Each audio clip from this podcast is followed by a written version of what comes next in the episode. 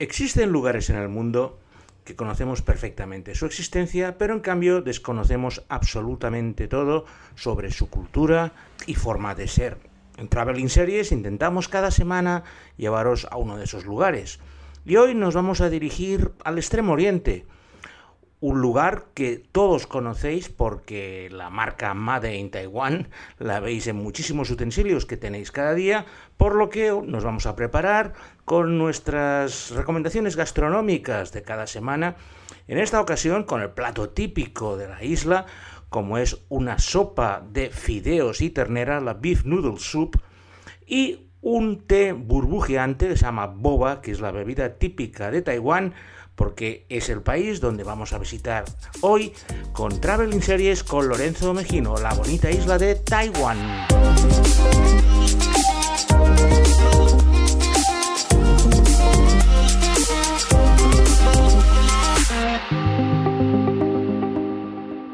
Taiwán es una isla que se encuentra en el Océano Pacífico de una extensión, para que os hagáis una idea, algo superior a Sicilia. En superficie es bastante parecida a la de Cataluña, tiene una forma bastante alargada, mm, de punta a punta son unos 400 metros, pero es una isla muy montañosa. La vida apenas se da en la franja costera, en especialmente en las costas occidentales, que es un continuo de casas. Tenéis que pensar que en una extensión como la de Cataluña viven 24 millones de personas, por lo cual la densidad por metro cuadrado es de las más elevadas que hay y la sensación de estar en una ciudad continua mientras te desplazas por la costa occidental es eh, de las más importantes que he visto. Taiwán es una anacronía dentro del sistema geopolítico mundial, puesto que no pertenece a las Naciones Unidas por imposición directa de China. Tengo que comentaros que Taiwán era la antigua isla de Formosa y nació de una escisión en la República Popular China cuando las tropas de Chiang Kai-shek fueron derrotadas por Mao Zedong a eh, mediados, del siglo XX y se refugiaron en esta isla como una especie de santuario final huyendo de las purgas comunistas. China siempre ha reclamado esta isla como parte de su territorio, de la misma forma que tiene Hong Kong y Macao, pero Taiwán ha conseguido, gracias a una economía floreciente, mantener su independencia, aunque las presiones chinas a todos los niveles siempre intentan ningunear a Taiwán. Por ejemplo, en los Juegos Olímpicos se ven obligados a participar con el nombre de China Taipei para reconocer ese origen chino, porque si no, China les vetaba y no les dejaba hacer absolutamente nada. Mis mejores recuerdos de Taiwán van siempre asociados a las montañas, una de mis pasiones. Siempre que viajo por el mundo y veo que hay alguna montaña asequible al país donde voy, me falta tiempo para intentarlo y, si es posible, que sea la más alta de ese país. En el caso de Taiwán, el reto era bastante interesante puesto que la montaña más alta es Yushan, que tiene 3.972 metros, que en una isla tan pequeña es una pirámide bastante elevada que podéis comparar a la del Teide o incluso a la del Etna, aunque es más alta la de Formosa. La ventaja es que está en el trópico y entonces el clima es bastante más benigno y si evitas la temporada de monzones no es una ascensión complicada. El punto de partida es un parque nacional que está en el centro, que se llama Yushan, que está a 2.600 metros de altura. Y desde allí hay un camino que parece una romería, porque todos los taiwaneses quieren subir una vez en su vida a la montaña más alta de su isla, que es el Yushan, y lo más complicado es vencer los 1300 metros de desnivel, que los que seáis montañeros ya podéis imaginaros que no es una cosa muy dura, pero la, para la persona que no ha hecho nunca nada en su vida puede ser el reto de su vida. De hecho, para poder subir a Yushan necesitas dos permisos, uno de entrada al parque y uno para subir a la montaña. Hay un refugio situado a 3.600 metros de altura, un refugio bastante grande de 100 personas, que es el que utiliza la mayoría de los lugareños para subir en dos días para que el esfuerzo no sea demasiado. Salen de ese punto tan alto al cual se llega por una carretera, van ascendiendo en cuatro o cinco horitas a ritmo borriquil, llegan al refugio, al día siguiente se levantan pronto, intentan ver la salida de sol desde la cima y luego bajan andando y están una semana con agujetas del gran esfuerzo que han realizado. Y como os he empezado hablando de las montañas de Taiwán, la primera serie, lógicamente, se va a desarrollar en un entorno montañoso. Os voy a hablar primero de Don't Close Your Eyes Before Dark.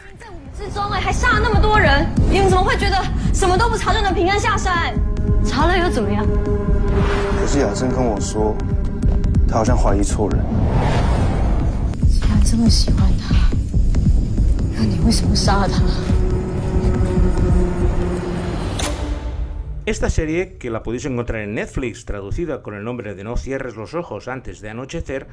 es la historia de ocho jóvenes que diez años después de acabar su vida en el instituto, cuatro chicos y cuatro chicas deciden volver a reunirse para descubrir la cápsula del tiempo que enterraron diez años antes cuando acabaron el instituto. Para ello se dirigen a una cabaña en plena montaña, en el Parque Nacional de Taroko, no lejos del de Yushan, pero a una altitud bastante elevada y con una vegetación muy frondosa, para mm, recordar esos viejos tiempos de juventud y empezar a explicarse todas las cosas que les han pasado durante estos años.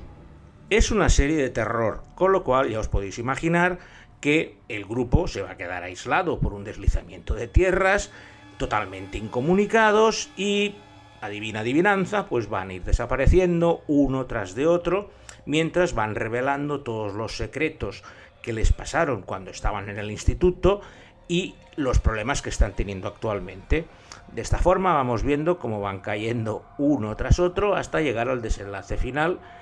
La serie solo tiene 7 episodios, aunque son bastante largos de 90 minutos. No es que sea ninguna maravilla, pero los paisajes montañosos donde están rodados os van a dar una perfecta idea de cómo es el interior de Taiwán, alejados de los rascacielos, que es lo que vamos a ver en todas las siguientes series.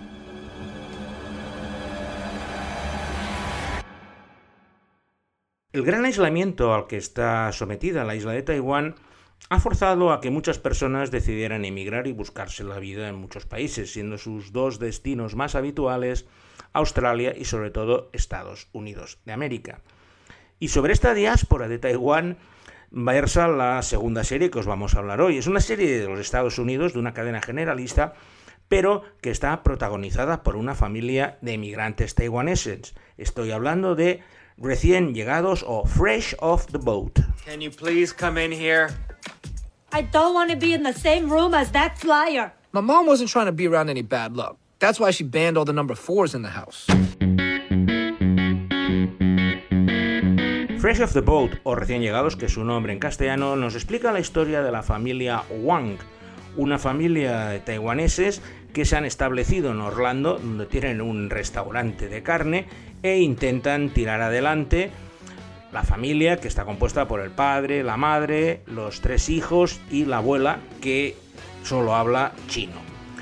El hijo mayor, que es el protagonista, Eddie Wang, es un chico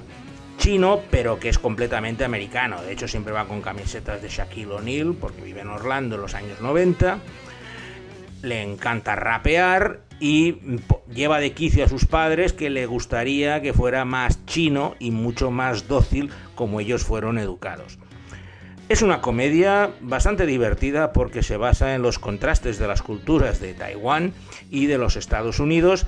intentando la familia mantener esa costumbre de esfuerzo con las cuales han sido educados, mientras que ve que sus hijos son bastante tarambanas y no están siguiendo precisamente sus ejemplos.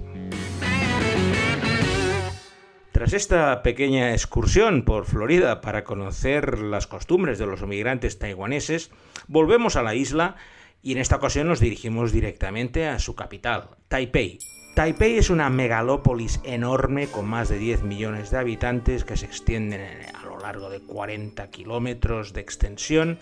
llena de rascacielos, oficinas gubernamentales y todas las oficinas centrales de las principales empresas de Taiwán. Pero entre todas ellas destaca la principal atracción turística de Taipei, que es el edificio que en su momento fue declarado el más alto del mundo, es el Taipei 101,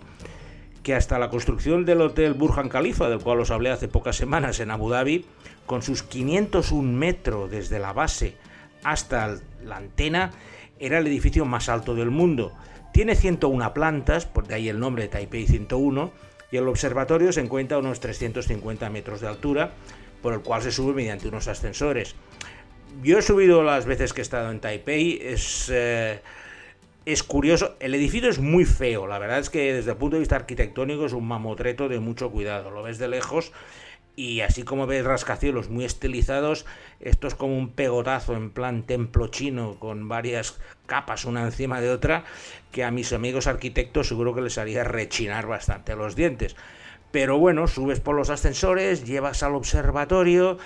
tienes unas vistas impresionantes de todo Taipei, incluso de las montañas, claro, a 500 metros de altura, las vistas son increíbles. Y aparte tiene una exhibición que me interesaba bastante porque Taiwán es una zona de terremotos y un edificio de estas características tiene que estar muy protegido frente a los posibles seísmos. Y explicaban el sistema que tienen de amortiguación en las cimentaciones para, para que pueda absorber los posibles movimientos del seísmo y que no se caiga como un castillo de naipes como sucede en demasiadas ocasiones cuando sucede un seísmo de grandes dimensiones. Y si os he hablado de este edificio tan alto es porque me da pie para hablaros de la tercera serie de nuestra selección. Es una serie que podéis encontrar en Netflix, es un original Netflix y su nombre es Una historia taiwanesa de dos ciudades, A Taiwanese Tale of Two Cities.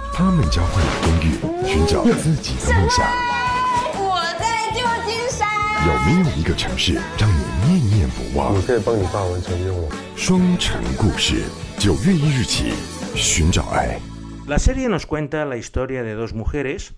una doctora en medicina china que vive en Taipei y una ingeniera informática, hija de migrantes taiwaneses que vive en San Francisco, que por una serie de razones acaban intercambiando sus casas, yéndose a vivir la mujer de Taiwán a San Francisco y la taiwanesa de primera de segunda generación vuelve a su patria la que nunca había estado en Taiwán. Los equívocos entre las culturas de Estados Unidos y Taiwán, en este caso lo vemos en ambas ciudades, de ahí el nombre de la serie, y sobre todo nos enseña desde un punto de vista muy turístico todas las atracciones de Taiwán. El edificio Taipei 101 sale en casi todas las escenas aéreas y por supuesto el Golden Gate de San Francisco y los tranvías en las escenas de California. Ya os he comentado que no hay mucha cosa que hacer en Taipei porque es una ciudad muy grande pero sin apenas atractivos, por lo que siempre que estoy allí lo que suelo hacer es cojo el metro, un metro rapidísimo, tienen un tren bala que cruza toda la isla en apenas dos horas y media, pero Taipei mismo tiene un sistema de metro muy eficiente y lo suelo coger hasta la última estación, que se llama Tamsui, que está muy cerca de la desembocadura del río principal de Taiwán, que se llama Tamsui, y que es una de las zonas más turísticas de la isla, debido a que tiene una serie de parques de esculturas, puedes pasear hasta la desembocadura del río, y está lleno pues de chiringuitos donde comer la sopa de de fideos con ternera o una de las especialidades de Taiwán que son las comidas apestosas. Les encanta el stinky tofu, que le llaman, que es un tofu tipo cabrales, que huele, que apesta, pero está delicioso. Y encima lo acompañan con durian, que es una fruta del sudeste asiático, que cuando la hueles te tira para atrás, pero cuando la pruebas es realmente dulce. Si os podéis imaginar los olores y los efluvios que llegan cuando estás paseando por este barrio de Tamsui mientras estás buscando. Hay un barquito que te cruza el río de una banda a otra, puedes pasear por un lado, puedes pasar por otro y sobre todo te alejas un poco del agobio del centro del centro de la isla y del centro de Taipei.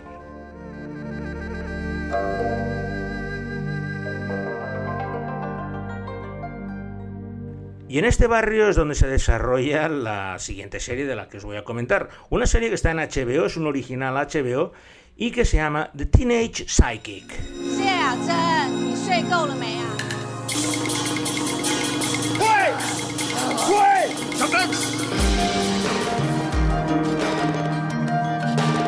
The Teenage Psychic es la historia de una adolescente que compagina sus estudios en el instituto con una actividad como vidente y psíquica en el templo local. Con lo cual es una especie de Buffy a la taiwanesa, si me permitís un poco la comparación, aunque se queda muy lejana, porque la chica pues enfrenta a todo tipo de espíritus malignos que intentan apoderarse de la gente de su barrio y los tiene que defender a uñas y dientes con todo tipo de hechizos, embrujos y lo que se le pueda ocurrir. La serie es bastante chapucera, ya os lo digo, la tenéis en HBO España, le podéis echar un vistazo. Si os gusta mucho el terror asiático, igual os convence, pero a mí la historia esta de niña con faldas que hace de hechicera nocturna, la verdad es que me aburrió bastante desde el principio, aunque os va a permitir conocer precisamente estos suburbios de Taiwán donde las callejuelas son muy estrechas, la gente se arrecima en cualquier mesa para comer ese tofu tan asqueroso que os he comentado antes, y bueno, no deja de ser una forma de conocer la cultura de la isla. Tras recorrer Taipei de arriba abajo, con el metro, en taxi, andando no porque la verdad al ser un tipo de urbanización estadounidense caminas y te rinde muy poco, porque todos son edificios muy altos y apenas caminas muchos kilómetros. En cambio, cuando llegas a un barrio de estos pequeñitos con callejolas, la verdad es que te lo pasas muy entretenido. Y lo que sí que es cierto es que la mayor sorpresa que me ha llevado este año, desde el punto de vista de series, es que nunca me iba a esperar que la mejor serie que he visto este año viniera de Taiwán. Os estoy hablando de The World Between Us.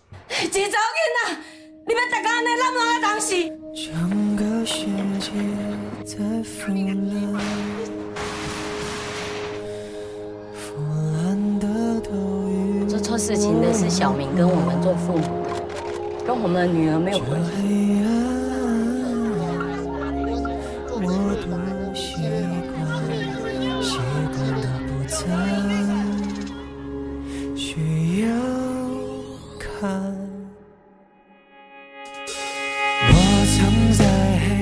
Hace un mes y medio me llamó un amigo asiático comentándome que esta serie estaba siendo una sensación absoluta en toda Asia. Es un original de HBO Asia, con lo cual supongo que llegará un día de estos a España, aún no ha llegado.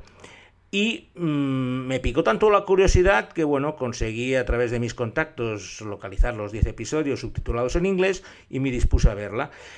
Mi sorpresa fue mayúscula porque la serie es un serión de mucho cuidado y es de lo mejor que he visto. La historia es bastante compleja puesto que trata de las consecuencias de un salvaje atentado en el cual un psicópata mató a 13 personas en un cine de un centro comercial de Taipei y que dos años más tarde va a ser juzgado de forma sumaria. La serie se centra en las consecuencias que ha tenido dos años después para todas las personas implicadas en el atentado desde la familia del asesino, que ha sido linchada mediáticamente, han tenido que cambiarse el nombre tanto sus padres como la hermana, y han tenido que esconderse debajo de las piedras porque según la cultura taiwanesa la familia es responsable de los actos de los hijos porque algo deberían haber hecho para que semejante psicópata se cargara a 13 personas. El panorama lo completan eh, el abogado defensor, al que también todo el mundo le recrimina cómo es posible que defienda a semejante salvaje. Luego tenemos a los eh, familiares de las víctimas con un resquemor y un duelo hacia el asesino y hacia la familia del asesino que no lo pueden, no lo pueden salvar.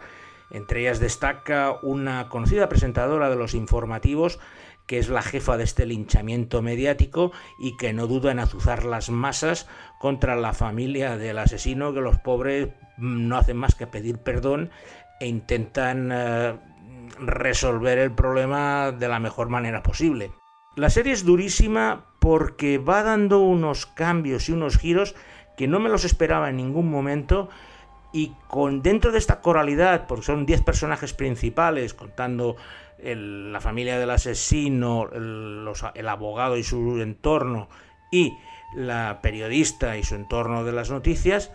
lo cierto es que empecé a verla y me quedé como bastante boquiabierto al acabar el primer capítulo y me devoré los 10 eh, muy rápidamente y la sensación que me dio fue que es de lo mejor que he visto este año y ya sabéis que veo muchas cosas. De hecho, mm, me sorprendió cuando no soy muy de hacer puntuaciones, pero entré en esto del IMDB, que para según qué cosas todo el mundo lo sigue como una Biblia, y tenía casi un 9,7 de nota. Nunca puntuó las cosas, pero en este caso la verdad es que mm, no me sorprendió en absoluto y lo encuentro muy merecido. Por eso estoy esperando que la pueda traer HBO España dentro de poco. Ya le he hecho bastante propaganda en bastantes sitios y lógicamente en el podcast no podía dejar de hablar de ella para recomendarla a todo el mundo. Y con esta serie, pues finalizamos este viaje por Taiwán, un país que dudo mucho que conocierais o que hubierais estado,